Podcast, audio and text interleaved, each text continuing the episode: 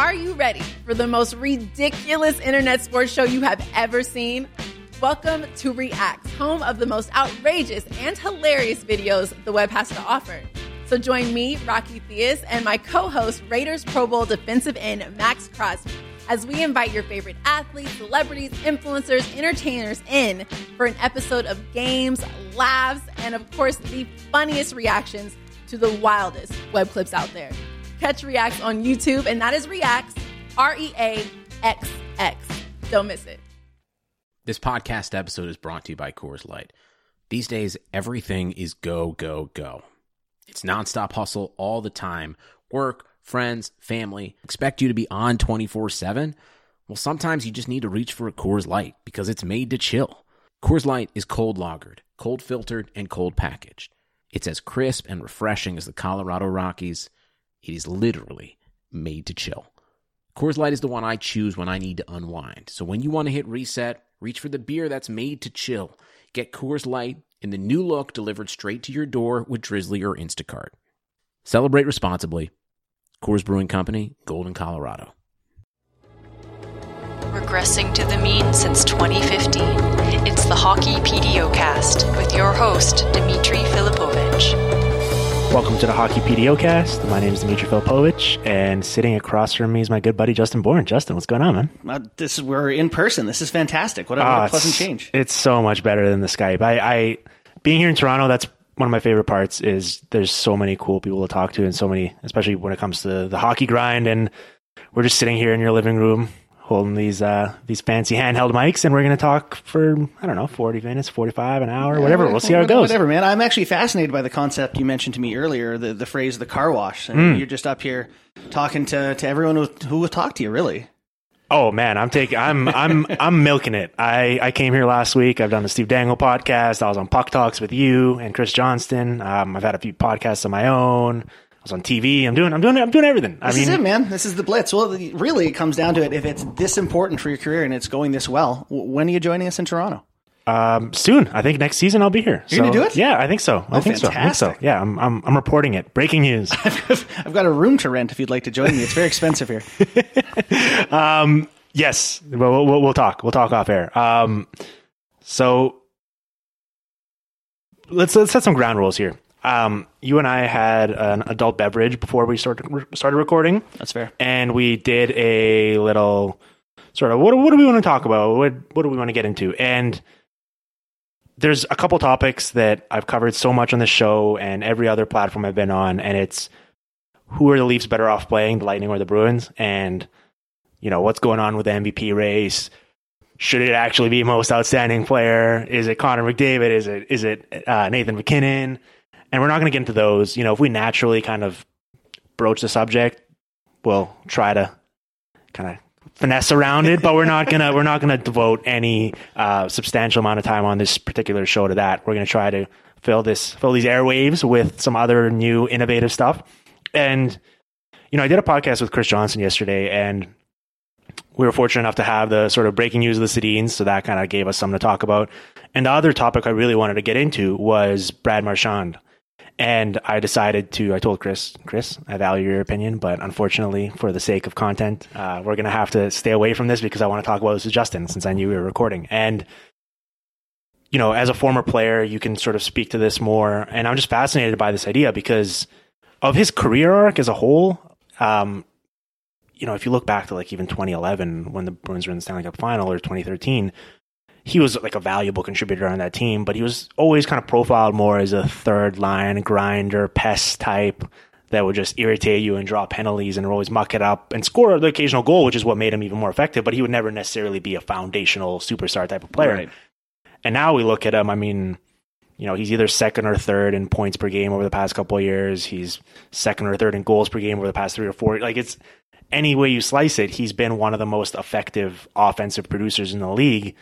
And yet he allows it and he forces us to whenever we talk about Brad Marchand, there's always he's still up to his old shenanigans. And I think it's kind of just it's frustrating. Um just from the perspective of like instead of appreciating the skill and what he's capable of, we have to talk about all these other shenanigans and whether he should be suspended or what should be how the league should take action. And I don't know, like I understand there's a fine line between uh, getting yourself going, and you have to play a you know you have to you have to play a certain way to be effective. But he's sort of transcended that. I feel like yet he keeps stooping lower to these levels, and I'm not I'm not trying to act holier than thou or judge him Right, by any yeah, means. yeah. It just I don't know. Like, is this necessary for him to be effective? No, and that's you know, it's almost like he can't turn it off. Like, you know, I think back to some of the guys I played with. Um, I, I I played with Michael Haley, who plays uh, for Florida right now, and you could see in practice and in games, like he's a skilled guy. Like he's got some nice hands. I think his first goal in the NHL was a real beauty against uh, the Islanders. Uh, I forget who it was. Anyway, but um, you know, he can play. And at the same time, he can't play at a level where he's in the NHL if he doesn't punch guys in the face. So that's sort of the prerequisite. Yes, you're good enough to to play when you're not punching guys, but also we need you to punch guys. Marchand kind of was that early on, minus the actual physical fighting, Right. but he antagonized and he drew penalties, and um, you know he he could play, but he also brought another uh, value, some value add to his game. But you're right, we're at the point now, and not recently. Like we've been at the point for a while where this guy is so clearly a superstar. He's a superstar, and it's like it's just unbelievable to me that he can't turn this off. That you know the the lunge, the the one he got suspended for this year, the, I think it's Marcus Johansson. Yeah, Yeah. he just like stuck out his elbow and just dove at him. Like it's Yeah. almost like he has this like psychopathic Yeah. criminal urge. Like it's like that was so unnecessary on a play. He's just going to the net to make a play and you wonder what sort of chip this guy has on his shoulder. How upset is he about the size of his nose that he has to continue being violent? How much was he bullied?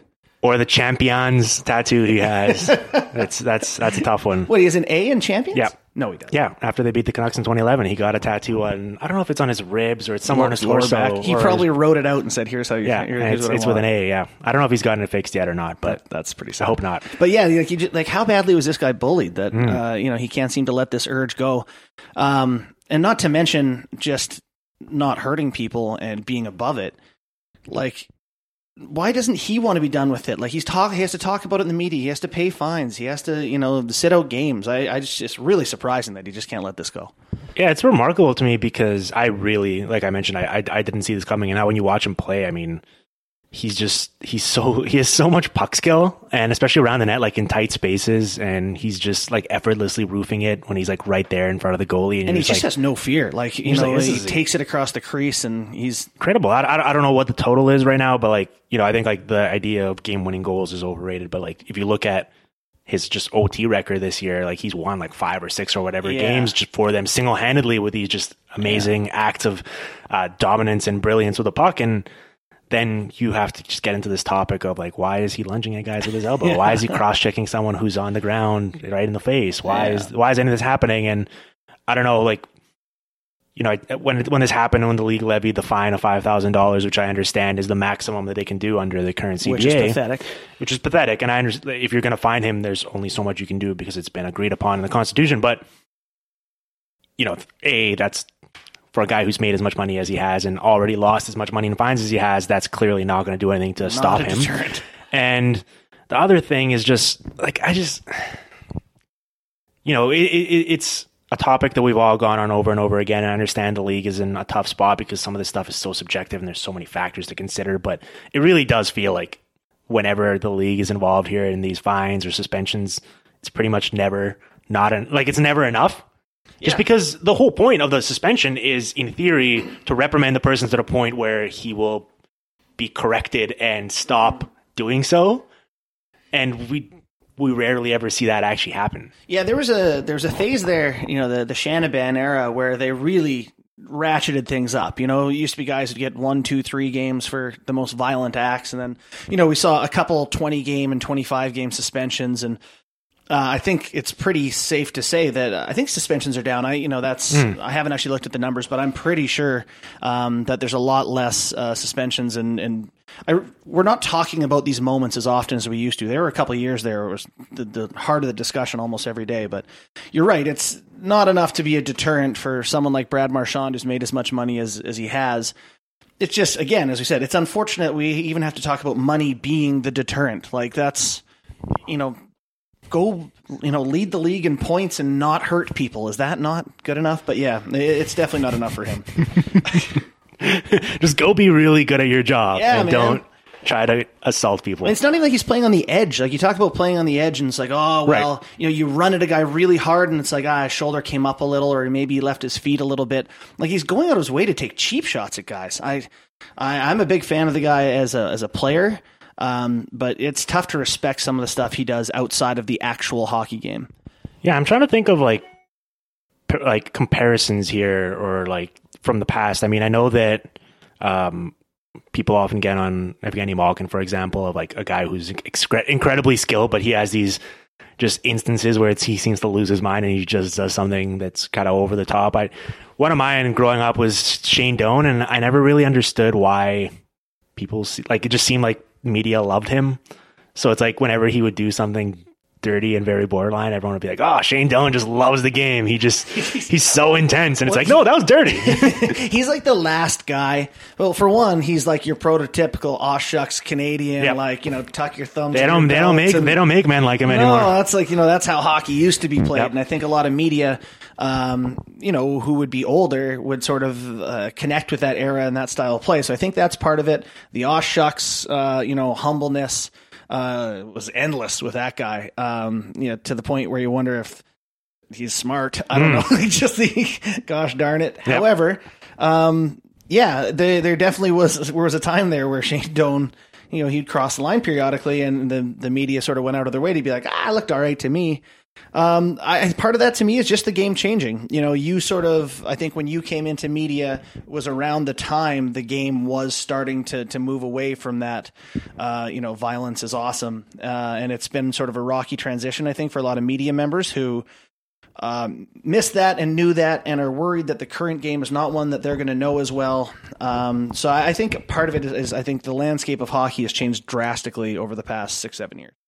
So obviously this doesn't necessarily apply to Marchand because of you know the on ice value he actually brings and how good he is and how much he moves the needle for the Bruins offensively. But you know when you see something like just spinning and just talking on the subject of you know physical violence and um, aggression and playing on the edge and sort of the punishments involved with the with the with the discipline.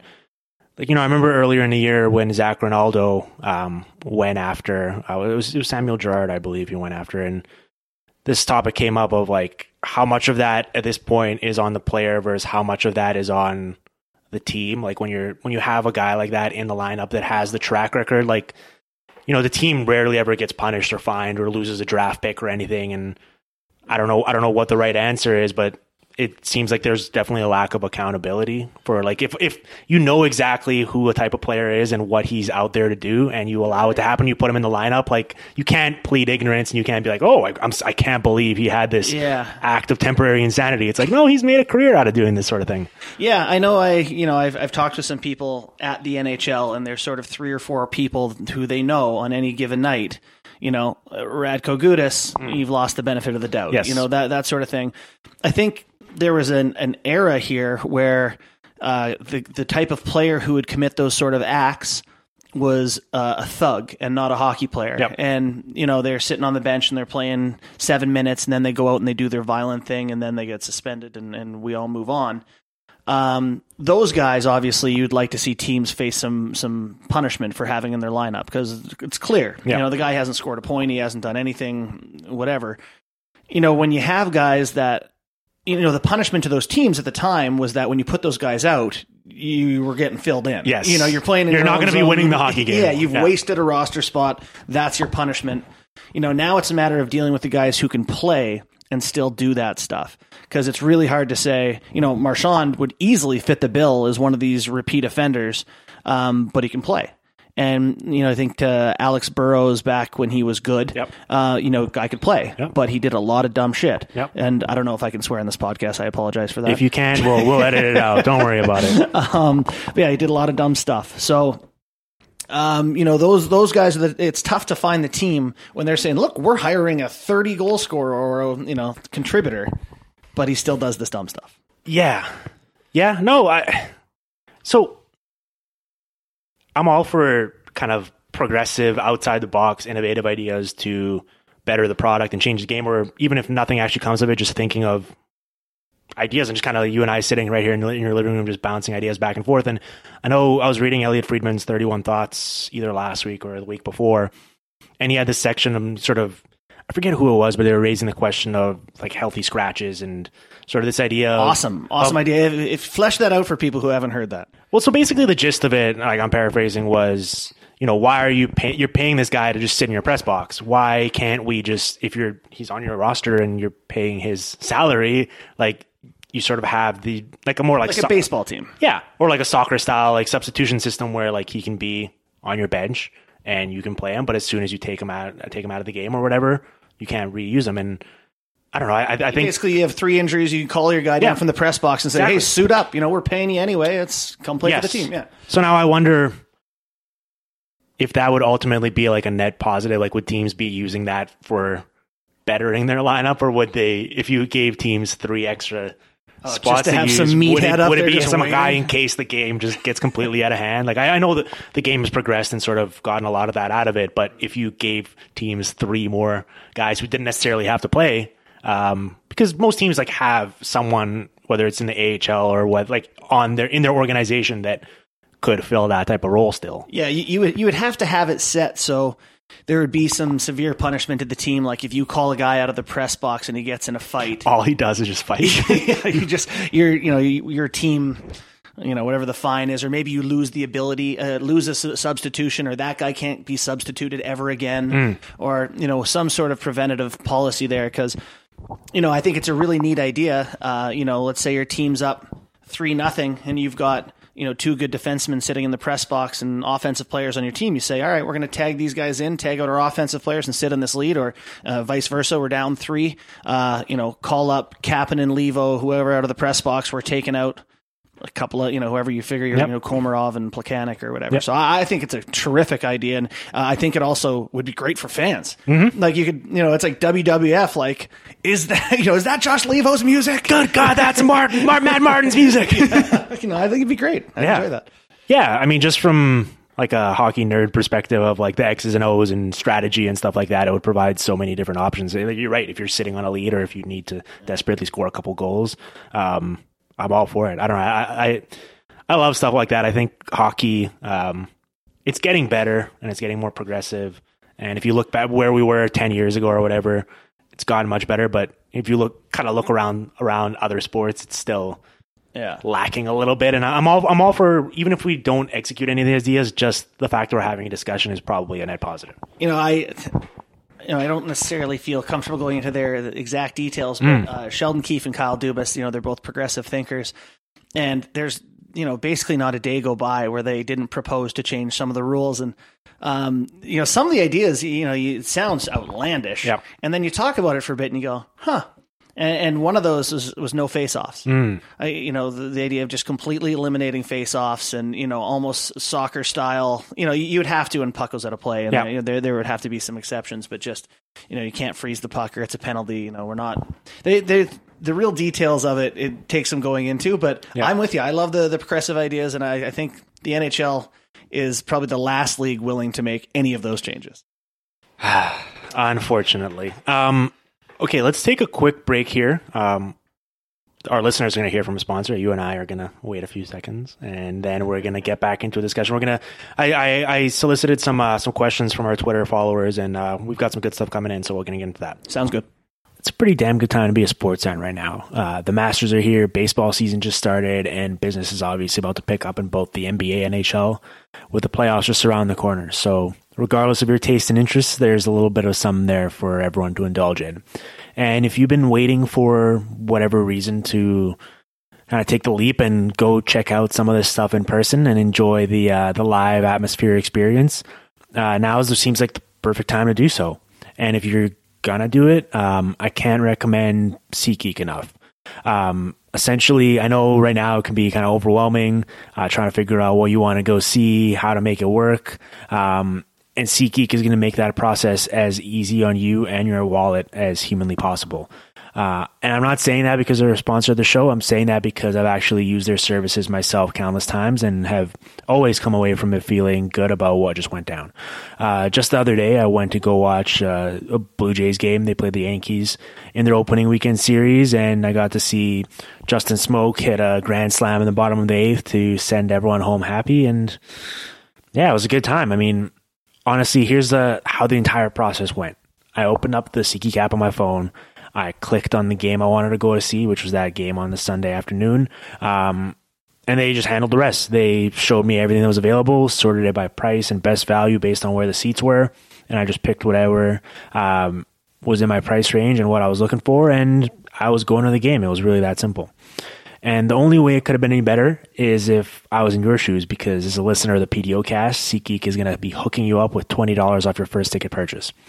To go claim that, and be headed to the game yourself, just download the SeatGeek app and enter the promo code PDO. That's promo code PDO for $20 off your first, first ticket purchase. Now, let's get back to the show. Okay, so here's a good one. Um, it is from Jim Caps Cup. Um, and he is asking who's the most underrated coach in the league right now. And, you know, he mentions John Tortorella and, and Mike Sullivan. I'm not sure I'd go with either of those two for different reasons, but I think the reason why I brought that up as an interesting question is I want to get into it with you in terms of, you know, with your past having worked for a team and and being uh, a video coach. Is that is that a fair? Yep. Um, and I know you wrote recently about sort of how a coach um, can sort of prepare his team and his players for for the playoffs. And I'm always fascinated by what the actual um, job description of a coach is in the NHL because you know you often hear about Mike Babcock. He even will say himself that what he views as the most important part of the job is keeping guys motivated or ready to go and ready to play at all times. And then obviously you have the idea of strategic adjustments or X's and O's, and I'm sure all, all of that goes into it into some sort of a recipe. But when you th- look at the coaches in the league, what are you like? What do you? How do you evaluate them, and what do you value from seeing? Like, how if you see a team playing a certain way, are you like, oh, like that coach seems to be real doing a really good job? And is it something we can even fairly do? Because a lot of it seems to happen behind the scenes. Yeah, um, you know, the honest answer and not the one that makes for the best answer on a podcast is that I don't think we can fairly evaluate coaches, uh, which is really too bad. Um, the, the only there are exceptions, and to me, it's it's like most things on the extreme ends. You can usually have a pretty good idea that the guy is doing a bad job or a good job. In the middle, you know, in sort of the middle 15 teams or 20 teams, it's really tough to say, you know, what's going on behind the scenes or how, how well they're doing. But, you know, you and I talked a little bit at the uh, at the pub here before we did the show about uh, we should have we should have just recorded that. I We feel like that was should. part of the best part. It really just natural and free flowing. yes. Um, you know, the Islanders are, uh, we can unequivocally say that they're not being well coached right now. And, and I'm, you know, I'm an Islanders guy and I, you know, Doug Weight's a great guy and blah, blah, blah. But I mean, it's a, it's a train wreck. There's there's no structure. They're giving up. You know, they're scoring at the same rate as some of the best offensive teams in the league, and they're just getting filled in. Yep. Uh, they give up so many chances against, so many goals against, and I don't care if you know your personnel is not perfect. You know, Mike Babcock would beat those guys into powder before he would let them play like that. Yep. And you know, Mike's one of those guys that I think he does a good job. You know, you can confidently say that Nazem Kadri became a better defensive forward when he came around. You can say uh, 100% in my mind that Mitch Marner has become an effective player on the defensive side of the puck Yep. since, you know, you know, being under Babcock for a while. So to me, at the extremes, I think we can have a pretty clear picture of, uh, of who's doing a good job. It's tough to say in the middle. Yeah, I feel like we're all so much worse off for um, the Islanders promoting Doug Weight to head coach. And the reason why I say, I mean, obviously, I mean, I miss Jack Capuano's mullet first and foremost. I mean, that was a thing. The hair and the accent combo. So Jack was my uh, AHL coach. Yep. And he sent me down to uh, the ECHL once. I know you have like a you have like a Tim Horton story or something. right? Yeah, yeah. We were, we were the bus had pulled over, and um, I was going to play in the ECHL All Star game, and I was behind line and Jack, er, behind Jack in line, and we had been on the bus. The game had been over forever. Like we were almost where we were going, and he like saw me and remembered. And he was like, "Oh, yeah, yeah, Borny, you're uh, you're, you're going down." Just like casually, like, and then he like ordered his bagel, and I was like, "Okay, like, is there is there like a car coming to get me? What's what's the next step here?" But anyway, uh, yes, uh, carry on with your missing Capuano. Okay, so I meant well, I just I miss seeing him behind the bench. Just I'm not even talking about his coaching expertise. Just I miss the hair, but I, I also really enjoyed, uh, you know, last year early on and the year before. you'd every time the camera would pan over to the Islanders bench, you see Doug Weight, and he'd be kind of just like lurking in the background. He'd have like the earpiece in because he was obviously um, for all the video reviews and stuff. He was the, he was the sort of um, middleman go-between, between, everything that was happening, and he'd, he'd always look like like a very important security guard or bodyguard or something. He was always just kind of like lurking in the background. Um, but the the point I brought up to you was it reminds me of the Patrick Wall abs from the perspective of you know everyone would always point to their blue line and they'd go, well, what's he supposed to do? Look at the players he has. And.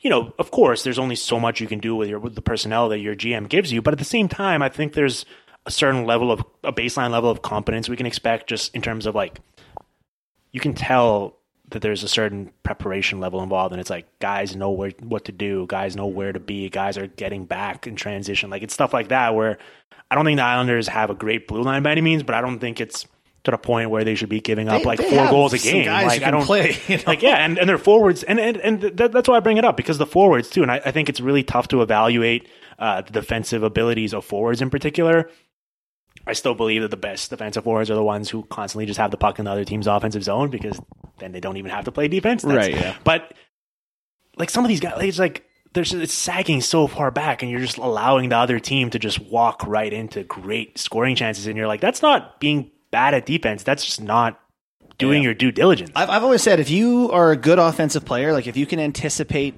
the play enough to be ahead of it to score goals, you should be a good defensive player. If you're able to read the game that well and your focus is on offense, a coach should be able to to drill that into your mind that you're thinking like that, but in reverse. Hmm. You know, like it, it should really be a, sort of a transferable skill to me that if you can play offense, you can play defense. Uh, one question I'll uh, I'll give to you. Oh, there we I've- go. I'm I've excited. Had, I've had this debate before with a, a couple of people. Is how many wins and losses you think a coach can swing a team? So you hand the same roster, and all thirty coaches coach it this year. Thirty-one coaches coach it. Uh, what? How many wins and losses could could a coach swing that team? That's a good question. Um, I don't know if there's necessarily any way to like analytically answer that. Like, I, Right. I don't think there's like a certain point total. I'm like, oh, it's very clear if you Yeah. go from replacement level to the best coach in the league, you're going to get this many differences in wins and losses. But when you look at this Islanders roster, I think it's a great example. I think there's with the talent on, in place. Like, why have they been out of the playoffs for a couple weeks now? Like, I don't. Maybe they're not a playoff team, but like the fact that they're this far, like I, it just makes no sense to me with the talent in place and the scoring they've been able to um, generate that they couldn't be a bigger threat. And I think that so whatever whatever they're going to miss the point the playoffs Yeah, by, and then add however many more points it would take to make the playoffs. I think that's our answer. Yeah, I, I, I think I was talking to, to Tyler Dellow about it, and I thought there's a handful of games throughout the course of a year. You know, I, the number in my head right now is is four games. You know, where the roster, if it's constructed the way this coach did it ver- versus this coach, if you know he was able to motivate and uh, you know this coach wasn't versus get these guys in their structure and these guys in their structure and then just the the raw decisions who's on the power play what formations are we using i think a team a coach could win four extra games for a team which there's that means another coach could lose four extra games Right. you know so that means Yeah. it's possible to swing a team eight games in the standings Yeah. conceivably just on coaching That's alone huge. I mean, I'm going to pull it up right now, but I'm, I imagine that would be the difference between the Islanders making and missing the playoffs. Yeah, I so. So- So, I, I don't know what the number is. Obviously, I'm just spitballing. Right. But I often wonder. You know, you I wondered when I was with the Marlies and our team was unfairly stacked, but we won and won and won. And you know, part of it was me thinking like, are are we doing a really good job, or are we just that unfairly stacked? And you know, I like to just a tiny, tiny bit think we did a little something good. Yes. Although, I, yeah, man, the Islanders are 18 points out, so maybe 18 points out. they're 18 points behind the uh, the Philadelphia Flyers with the second wildcard spot right now. Yeah, Oh man, that's but things have really gone off the rails here. Like for a while there, they were right there with Yeah. those teams, and it's amazing that the Rangers are ahead of them in the standing right now, considering that at the trade deadline, the Rangers basically Terrible it's been. waved the white flag and said like we are out, we're, we're done. yeah. Doug, Doug Weight to me is in a situation. Um, by the way, I hate talking bad about like other hockey Right. people because, Yeah. but but it's the reality. What's our job? We're supposed to analyze. Like, Sure. I don't, Yeah. I don't think we're doing it in a malicious way. We're not like Doug Weight is a crappy person and should be fired and exiled. Like we're evaluating Right, but I was literally the word I was about to use was exile. Doug Weight should be exiled the same way that Peter Chiarelli should be exiled Oh, after look the at- job. In, broadcasting professional. like Look at that transition segue. there? Look at that segue. uh, the way that Chiarelli should. I I think the the two performances from those two this year, last year and a half, whatever, it's been whew, not pretty. Well, before we get to Chiarelli and the Oilers, just one final point on the coaches. I know that I think every team, regardless of how good the coach is, has like a certain segment of the fans that's gonna you know pick nits with uh, personnel decisions in the lineup spots and be like, oh, why does this guy I love this guy so much? Why is he playing him over over my favorite prospect and all this stuff? And I think I always say it's kind of like you're just trying to limit the exposure or, or how bad things get because even with Mike Babcock, who I think everyone universally agrees is one of the best coaches in the league, like some of I get asked why don't you have him in your Jack Adams uh, discussion? You know, the Leafs are having uh, a franchise record season and they've had a bunch of injuries and Matthews missed 20 games. Morgan Rielly was out for a while. Like he's done a fine job. And I agree, but I think you can't overlook the fact that I don't think they've utilized their best possible lineup for large stretches of the season. Like it took them a long while to give Nazem Kadri the optimal line mates Yeah. and stuff like that. And, you know, that's not necessarily going to sink the, the Leafs, and it didn't, but I think that's sort of something we need to take into account and just, I don't know. I, I I, I know you're talking about. I, you know, I, I think Mike is an interesting guy. Um, you know, there's a lot of big personalities in, in that Toronto room, and lo- you know they have their different opinions on who should play and, and what the the line should be and all that sort of stuff. The one thing I give Mike credit for is, I think when he sees it and he know he realizes he's wrong, he's willing to make the change. The problem is Mike has a big ego, and it has to be Mike's idea. You know, if Mike decides, you know, you guys seen this Travis Dermott kid? Yeah. You know, like we could have been telling him that for two years. But when he gets to that point, remember he said it was going to be a rotation with Borgman and uh, uh, Carrick and him for a while there. And Dermott played two games and then he never came out again. Mm-hmm. When when Mike decides, he decides, and I think he usually, and he says this in the media, you know, he'll get there. And, and I agree that it's been too long getting there often, and Polak still dresses and all that. But I think Mike generally figures it out. You're just dro- dropping like thinly veiled hints, like just leaving pictures of Travis Dermott on his desk. Like, I'm not saying, but Yeah, I don't know if you've noticed this guy, but he's pretty damn good. you just need to stand behind him at line at Tim Hortons, and hopefully he'll hopefully he'll notice. Um, yeah, I don't know. Was, was there? Oh, so just in terms of the coaching, um, one thing I want to talk with to you about was, you know, in hockey, in analysis, we get into this quite a bit with quality of competition and um, how guys are utilized and how they do in those minutes. And we especially get into it with like third pairing defensemen who just crush it in their underlying numbers. You know, their possession beast, whether it's it was Eric Gelinas while he was on the on the New Jersey uh, Devils, or whether it was Adam Clendenning for a while there. Or you have you, everyone's got their one guy Sure, who yep. always like. If you just purely looked at his Corsi numbers, you go like, how, "How's this guy not like playing more? He's one of the best guys in the league." And it's probably because the coach is massaging those minutes very carefully and putting him in a position to succeed. And um, how do we weigh guys who do really well in so- in soft, easy minutes versus guys who get completely crushed, but it's because they're sort of like taking a bullet for the team where it's like all you only ever come out in the defensive zone and you're playing with suboptimal players and your whole job is to just try and stay afloat Yeah. and it's it's a tough balance I think. It is, and this is probably one of the most one of the best things that's happened uh, with the analytics community is the understanding of, of deployment of a player, and that was something in the early days of of Corsi. You know, I very you know vividly remember like seven years ago there being a trade at the deadline and someone was like they traded a 52% Corsi player for a 48% Corsi player. Like what these idiots don't they pay attention Yep. and just being like oh my god shut up. You know like there there were some tough years there and I think I think now there's such an understanding of, of usage and, and how these guys go out over the boards that it's it's been really healthy for fans and the understanding of the game. I think internally that's probably been understood for, for quite a while. You mm-hmm. know that yeah, this guy doesn't look great all the time and people don't think he's good, but you know he's taking the tough minutes. And in, in terms of being able to weigh one versus the other, that's really hard. You know, all all you have is the the small sample when the guy's out there in a situation where you don't want him out there, and Right. you know all of a sudden. Uh, you know, you start a guy in the offensive zone because he's your offensive, you know, 19 year old skilled defenseman, and all of a sudden he's in his own zone and he's just like, looks like he got pulled out of the crowd. He's so lost. Um, you know, all you can do is sort of take those samples and say, okay, he doesn't look ready to me yet.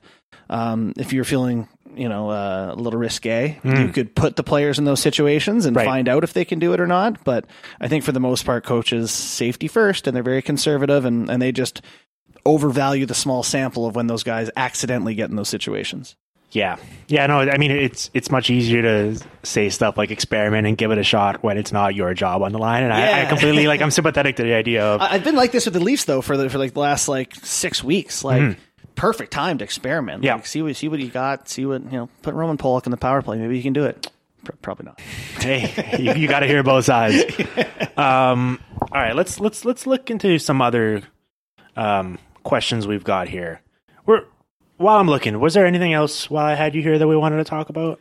Well, we were going to disparage Chiarelli a little bit. Oh, I think. there we go. Yeah, you segued there nicely a couple minutes ago. So let's get into that now. Um, man, so what? Okay, what prompted you today to uh, to to get back into this? Because I mean, I clearly I don't know. need to have my arm uh, twisted behind my back. I'll gladly talk about this all day, every day. But Uh, I forget why I started talking about was it Taylor this. Hall just having Yeah, like three, four points every single night? that's exactly that's that's what it was. I was looking at the. Uh, I was actually considering my Hart Trophy uh, ballot and and looking uh, into what Hart's or. sorry, what- Taylor Hart, seeing what he's done. See, it's Freudian. oh, there Um, we go. but it, it's truly just incredible. Like, so I went, I was thinking about how bad that trade is to trade a guy who could be a Hart Trophy finalist for a fourth defenseman, like Yep. a legitimate fourth defenseman, not like me being trying to make the trade look worse. Like he's probably a fourth Yep. Um, that that's just that on its face. And it's not like this is hindsight. When it happened, we all said this. Like the, the famous line is already the trade is one for one or whatever, and everyone's just like, no, come on, not that can't be right. There's got to be more to this. Right. And then so you got thinking about it, and last night, um, you know, a guy had two goals and one assist for the New York Islanders, uh, Mat Barzal. Flew by Jori Lehtera, scores the game winner. Like this guy is must see TV. His other goal might have been nicer than that one. Mm-hmm. And I was thinking about how we got him. It's like, oh, they traded uh, the Oilers traded the pick for him for Griffin Reinhart. Yep. How terrible is that? And then so I was like, uh, you know, uh, what, what else has he done? And just really got into it. And uh, yeah, John Tavares had uh, Eberle on his line. What did he get? Sixty points. Yeah. And then I looked into Ryan Strome, thirty points. Like, there's not one redeemable thing that this. Well, the Cam Talbot trade was. I mean, obviously he hasn't been good Yeah. this season, but like you know, Yep. So a couple of the smaller things Yep. he's done, getting Kassian was nice. Yep. But I mean, the moves that really affect your franchise, Mm-hmm. like not the fill-in guys. This guy, I mean, make him an area scout for some team somewhere, and don't let him have the reins ever again. it's really tough. I mean, I don't know if we talked about this on the show or or somewhere else, but like I've I've had my good fun with the Oilers and Shirley this season online, and oh, I think Oilers fans are sort of reaching a bit of a boiling point where it's like, oh, we get it, like you know, Yeah, you don't have to keep bringing this, it up, like you're not adding anything new to the table, and you, uh, some of it is just it's it's an easy joke. It sometimes needs to be made, you know, it's it's good fun, but on the other hand, like as a hockey fan, I think it's just genuinely disappointing that Connor McDavid here, you know, he's getting out of his ELC now. He's going to be making double digit millions dollars per year, which he's definitely worth, but it makes it tougher to compete and maximize that when your top guys are making that type of money. And, And we don't get to enjoy McDavid as much because, frankly, he's not playing with the type of players that make him exciting, and the games aren't worth watching because the team sucks. yeah, and, and, and think about it this season. Like, I, God damn it. I knew that I didn't want to talk about MVP, but here we are. We're going to talk about McDavid right now. And we need to bring this up because, you know, you mentioned Hall and MacKinnon is having a great season and you go on and on, Kucherov, Malkin, Marchand, like there's, we're in such a great time to be a hockey fan. There's so much individual talent. I think everyone universally agrees that Connor McDavid is the best player in the league right now. He is. And he's having the best season. If you just look at the numbers, he, the reason he's being disqualified is because the Oilers are not going to make the playoffs.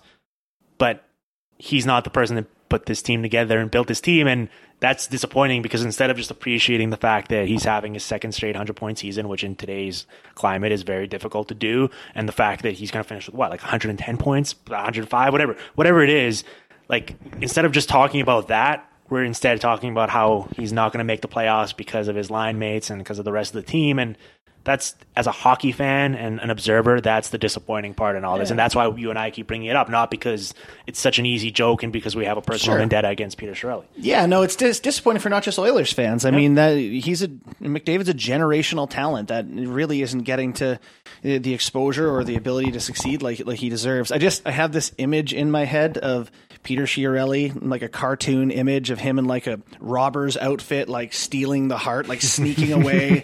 uh, you know, as McDavid looks on like empty-handed. Yep. Like he literally t- took the award from the guy this year. Yeah.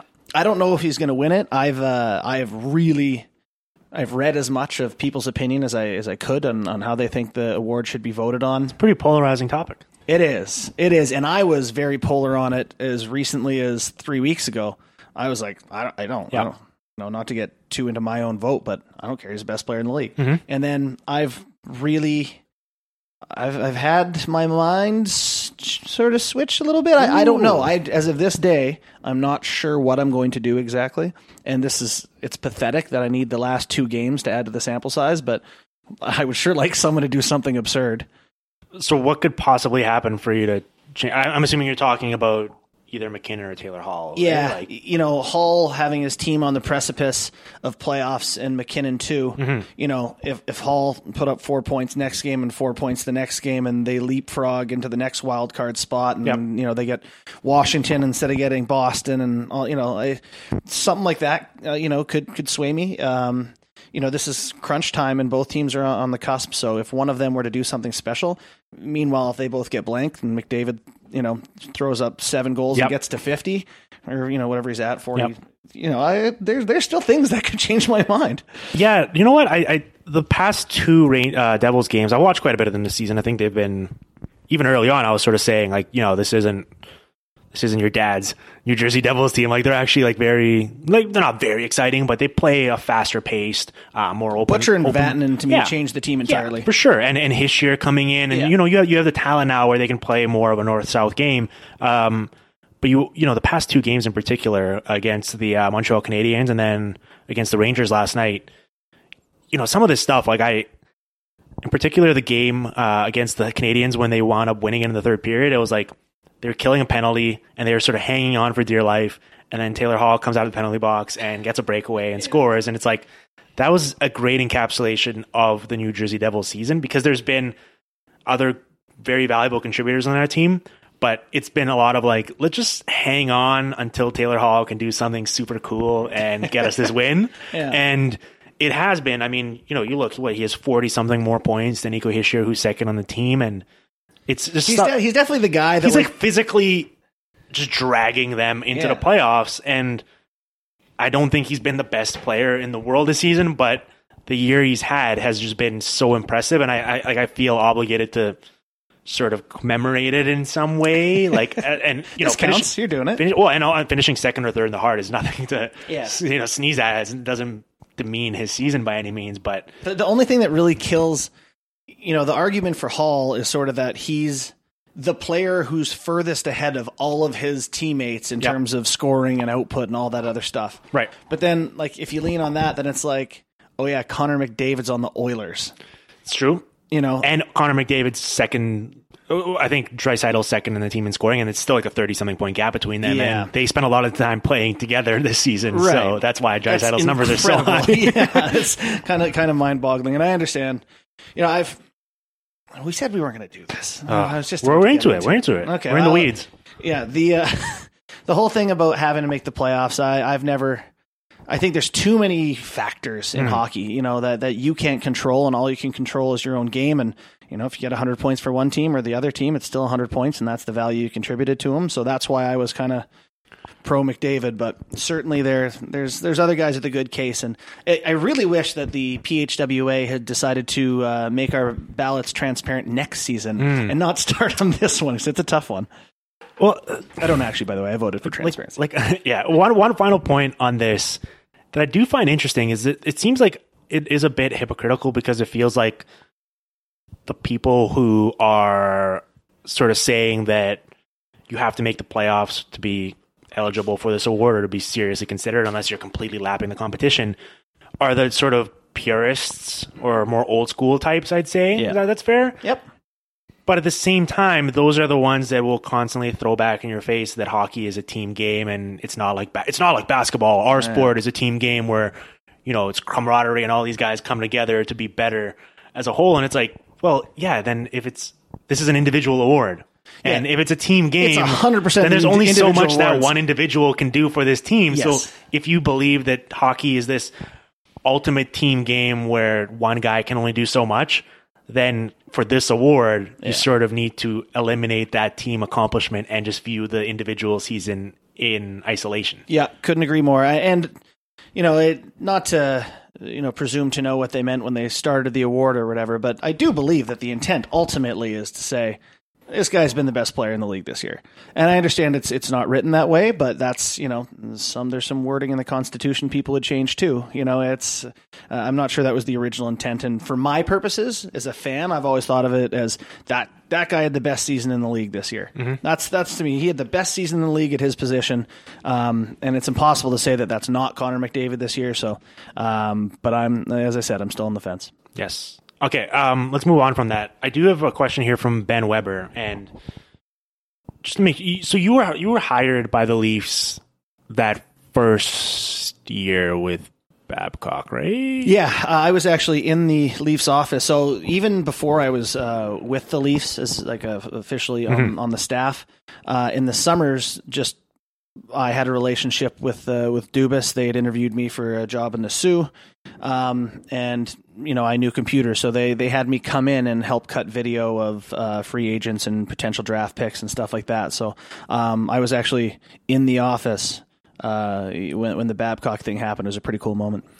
So the reason why I bring that up is because I guess that was the that first year though was like the one with like PA Parenteau and Michael Grabner and the year where the Leafs like were sort of like Yeah. a, So a shell company that like wasn't actually an NHL team. It was just like a bunch of assets that they brought in, hoping to turn them into a future asset. yeah, so right? I wasn't with the Marlies that year. My first year was, the year after. It was the year after. Yeah. Okay. So, anyways, um, the reason why I, I I guess I brought that up because Ben Weber here sort of asked about, you know, should and can the Rangers follow the Leafs rebuild model? Um, and I assume he's asking because I mean I watched that Rangers game last last night against the Devils I mentioned, and it it's all well and good to from the outside say, you know, you got to acknowledge the current system that's in place with the league and you got to rebuild properly. You got to blow it up. You got to trade everything uh, you can that's not really tied down and get as many picks as you can and acknowledge that you're going to suck for a few years, but hopefully you get lucky in the lottery and you get someone that's going to come in like Auston Matthews and completely turn your franchise around and you build around him. But then you watch a game like that and it's like, especially with, with Henrik Lundqvist there, I mean, it's like, you know, they're just getting peppered with chances and he's doing everything he can to keep them afloat, but they're losing 5 1 and I guess you tune in to watch Neal Pionk and some of these other guys, but it's like it, it's that- it's is that a guy? It's pretty it's pretty bleak, and so it's it's very easy to tune in once every couple weeks or whatever, or not even watch them this season and just be like, oh, you know, yeah, just rebuild. I'll, I'll come check back in when there's something to watch. But if you're actually working for the team or if you're a fan of that team, I assume it's much tougher to be invested and watch that on a nightly basis. And actually, if you're a fan, you know, buy the team's jersey, go to the games, be like, put your money where your mouth is. And if you're running that team, who knows if you're even going to be around by the time that team is ready to compete. So it's like there is that fine balance there where I think rationally there's no real argument against especially like if you have a certain type of team that's in place already, you need to embrace it and you can't half ass it like the Canucks try to do for years. At the same time though, like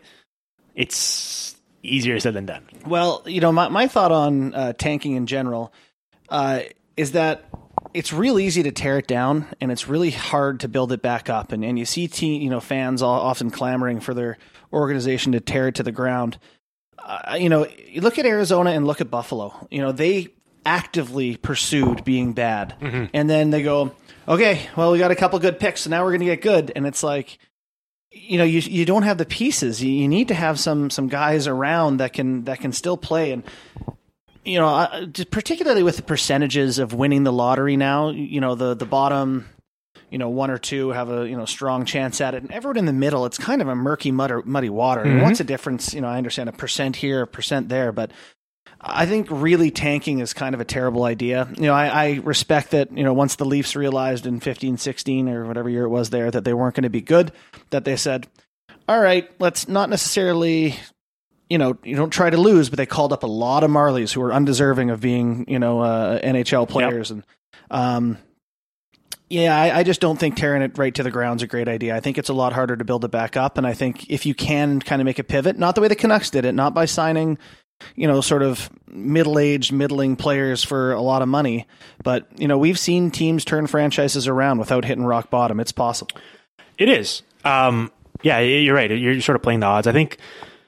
I think this is a Tyler Dellow uh, theory, but this idea of like instead of fully just getting rid of everything and having to build a whole new team from scratch, basically, because that is so tough to do because there's just so many spots to fill.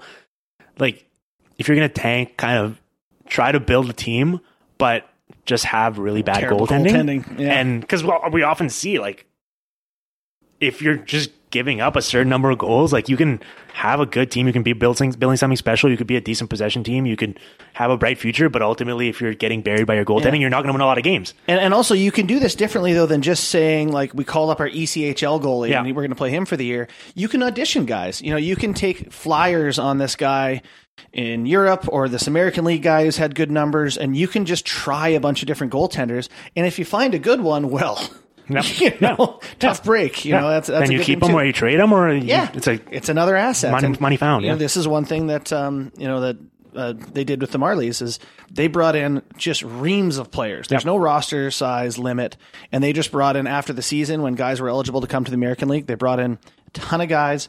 See them in practice, get them connected with the organization, get to know them, get them in a couple games, see what you think.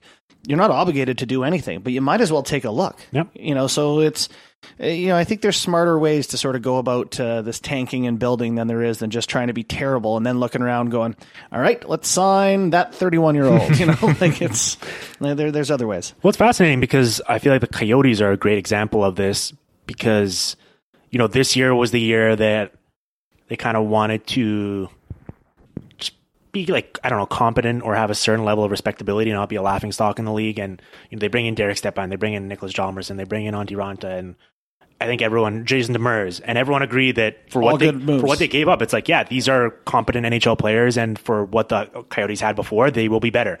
And it's not even an indictment against analytics or anything; those are just actual hockey moves. Right. And it ultimately, the start of the year, didn't matter because Antti Raanta got injured, and they had Louis Domingue and um, Scott Wedgewood and all these guys who probably shouldn't be in the NHL, Not- having not like 880 save percentages, and so they lost a ton of games. Mm-hmm. They believe they started 0 10 and 1.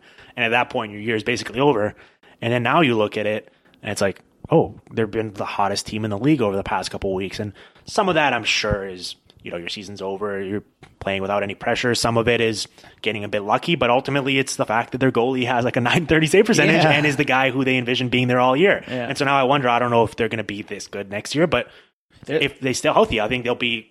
They, they won't be like 29th in the league. Yeah, they- they're a fun pick Yeah. next year. Actually, I kind of hope they lose the next game or two, so no one sniffs them out too much. Hmm. But they'd be a fun pick this summer. That if, if they make a couple of decent moves, Yep. you know, there's enough there to to think that they could be competitive. And frankly, Pacific Division's not that great. No, I mean Yeah. we see what Vegas did there this year. Yeah, I mean, you you know, so you know they have good goaltending all season, and you know their young guys get a little bit older, and there's a whole summer and draft to to make more moves, and uh, you know that maybe that's a team next year where uh, you know they're they're a surprise team, even though we kind of see it coming.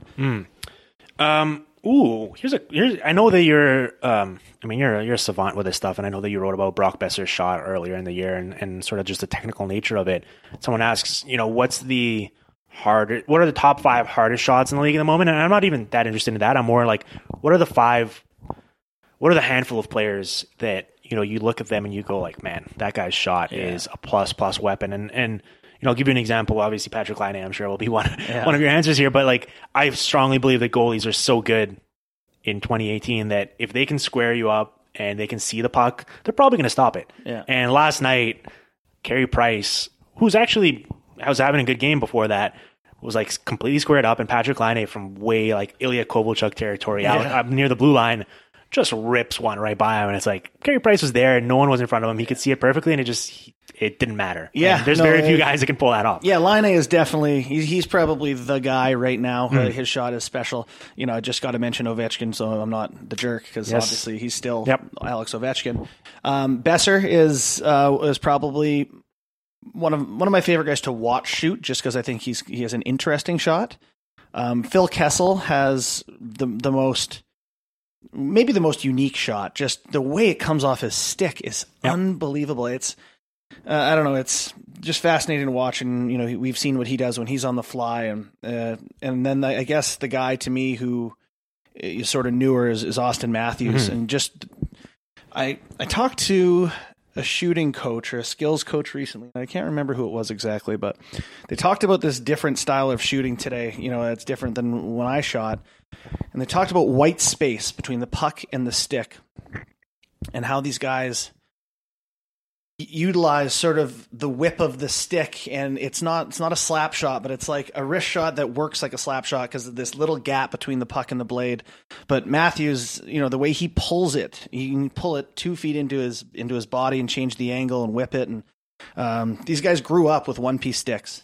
You know, I grew up with a, a wood stick and a two piece shaft, and by the time the one pieces came around, they weren't you know they break every time you took a shot. And these kids grew up with them, and they know how to how to utilize them better than anyone did in my generation. So uh, yeah, the goaltenders today, you know, goals are starting to rise a little bit again. I think that's part of it. Yeah, Matthews, Matthews, and uh, I'd say Filip Forsberg are the two examples that come to my mind of guys who do the best job of sort of like I don't know, having an air of unpredictability or, or sort of changing the angles, and it's like you sort of just watching these games, you feel like you have a good sense of when a guy is going to release a puck and what looks natural, and then these guys just release it from these like odd angles where That's they a really good point. well, they look like they're like off position and off balance, but they don't necessarily have to sacrifice anything off of the actual velocity or Yeah. or or uh, precision, and that's an amazing skill because that go- ties to the idea of goalies being set and knowing what to expect. And And just like how smart some of these Yep. kids are with their, you know, their puck placement. You know, you think uh, back to Matthews' goal. I think it was against maybe Buffalo, but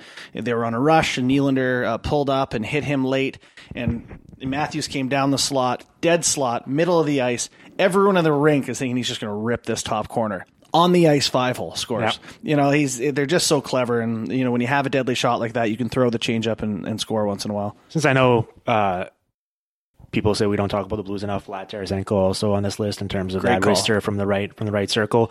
Um, you know, yesterday I was on yesterday's podcast. I was talking with uh, with with our buddy CJ about uh, William Karlsson and his next contract, and sort of this idea of shooting percentage and us having an appreciation now that outliers, either super high or super low shooting percentages, probably won't continue next season, and you need to recalibrate your expectations. And I wanted to add to that discussion here with you because I'm sort of fascinated by the idea of, on the one hand, you can just look at the crude shooting percentage and go 25% or whatever he's shooting. That's not going to continue. But I wonder how much of that is sort of the repeat- repeatability of actually getting those good looks. Because, as I mentioned, like William Karlsson this year, if you watch the, where Marchessault and Reilly Smith are setting him up, are pretty ideal scoring Yeah. opportunities. It's like, yeah, it makes sense that he's converting a lot of these. These are great. I wonder whether he's going to be able to get those same looks next year as teams game plan him, game plan for him more. You know, watching a guy like Matthews, it always blows my mind how some of these guys who everyone knows are superstars in the league can still sort of get lost in the action and then all of a sudden pop back up and they're like wide open in this great scoring opportunity and you're like how like everyone on the other team knows to watch out for him. And i understand hockey's a free flowing game with changes and bounces but it's like some of these guys are just so good at still finding ways to get open and prime scoring opportunities even though the other team is completely game planning for them.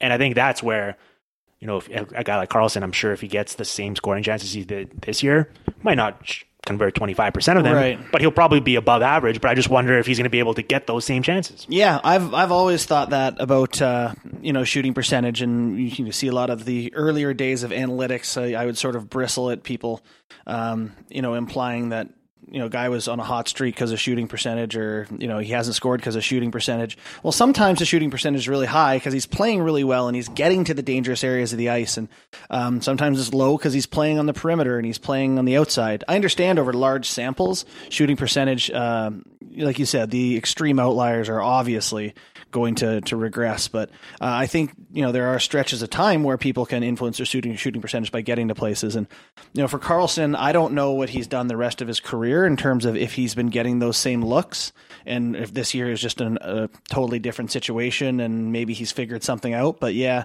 uh, he is going to be an interesting one. Um, you know, to your previous point uh, just about guys getting lost. I was thinking in the early days of Alex Ovechkin's career, I remember thinking there's no way he was going to be able to continue to shoot from there. Because Yeah. what are we morons? Like, Yeah. we know where you're, you're going to shoot from. Yeah. And I guess we're morons. I don't Yeah. know, unless it's just no one's willing to just stand there and lay down in front of his stick or something. But uh, Well, it's I mean, especially on the power play, it's it's kind of impossible. You you, you know you see, especially when you have the benefit of Nick Backstrom, yeah a quarterback there. It's like okay, if you move over to Ovechkin, TJ Oshie there in the slot is just has like an easy tap in. Yeah. they will probably convert that pretty high percentage of the time as Yeah, well. and you so. can't just stare at a guy like Yeah. you know, not just Ovechkin, but any guy who you know, talented player gets lost. You can't just have your back to the play. You know, you basically you make it a lot easier on everyone everyone else. You need to be aware of where the puck is, and yeah, it's a lot easier uh, said than done for sure. Um, okay, one final thing before we get out of here. Uh, a name that, putting back to our MVP conversation, a name that has been getting some buzz lately has been Claude Giroux. And I want to talk to you about this idea of his bounce back season from the perspective. I think it's so fascinating because, you know, obviously he's healthier this year and he's been a bit more fortunate with the bounces at five on five but at the same time, just moving from center to wing and sort of the how that's freed him up, I think, a bit to be a more kind of skilled offensive threat. I don't know, I don't know what the best way to put it is, but it's pretty clear that playing with Sean Couturier and having Sean Couturier's uh, defensive Yeah. uh, expertise there to soak up some of that responsibility has been a massive net positive for both the Flyers and for Claude Giroux. Yeah, I think part of that is just in terms of how much energy you put out in the defensive zone. Like if you're playing center down low, um, one thing they do in hockey school with kids, or they, they did at the hockey schools I taught at, the Okanagan Hockey School there, um, is they just have kids face each other, and one kid is just going to juke back and forth, and the other guy has to try to mirror him. Yep. Just, You know, where's he going? Try to try to stay in front of him. And when you're the guy who is making the jukes, it's fun. It's you know you enjoy it and you're trying to goof around, whatever. On the other side of that, it's exhausting because you kind of have to be alert that he could go either way, and you're kind of on your edges, and you never really get settled. So when you're in the D zone playing center, that's what you're doing. You're you're mirroring, uh, you know, the offensive player, and it, it takes a lot out of you.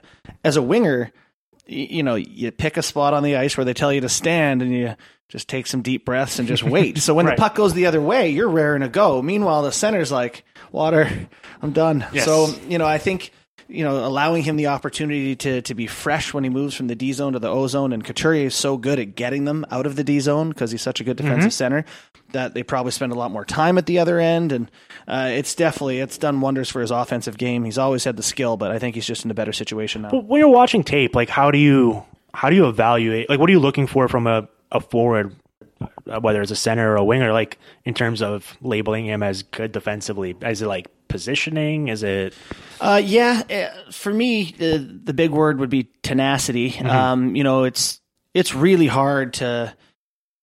You don't always. Here's a good, I think, a decent way to put it is that you don't always have to go your hardest because the bounces don't always go against you. So sometimes if you kind of let the guy get a bit behind you, or the you know you, you kind of stand up straight for a sec, you know sometimes it's fine. Nothing happens. The the play carries on and whatever. But it's the time that it the bounce does go wrong and you're standing up straight and the guy jumps by you or the puck slips through your feet and the guy that you let kind of behind you is now in alone.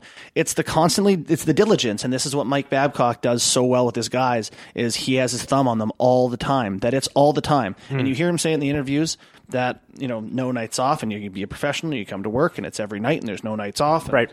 you know all that sort of sort of stuff. So if you're smart enough to know where to stand, that's the first most important thing to being a good defensive forward.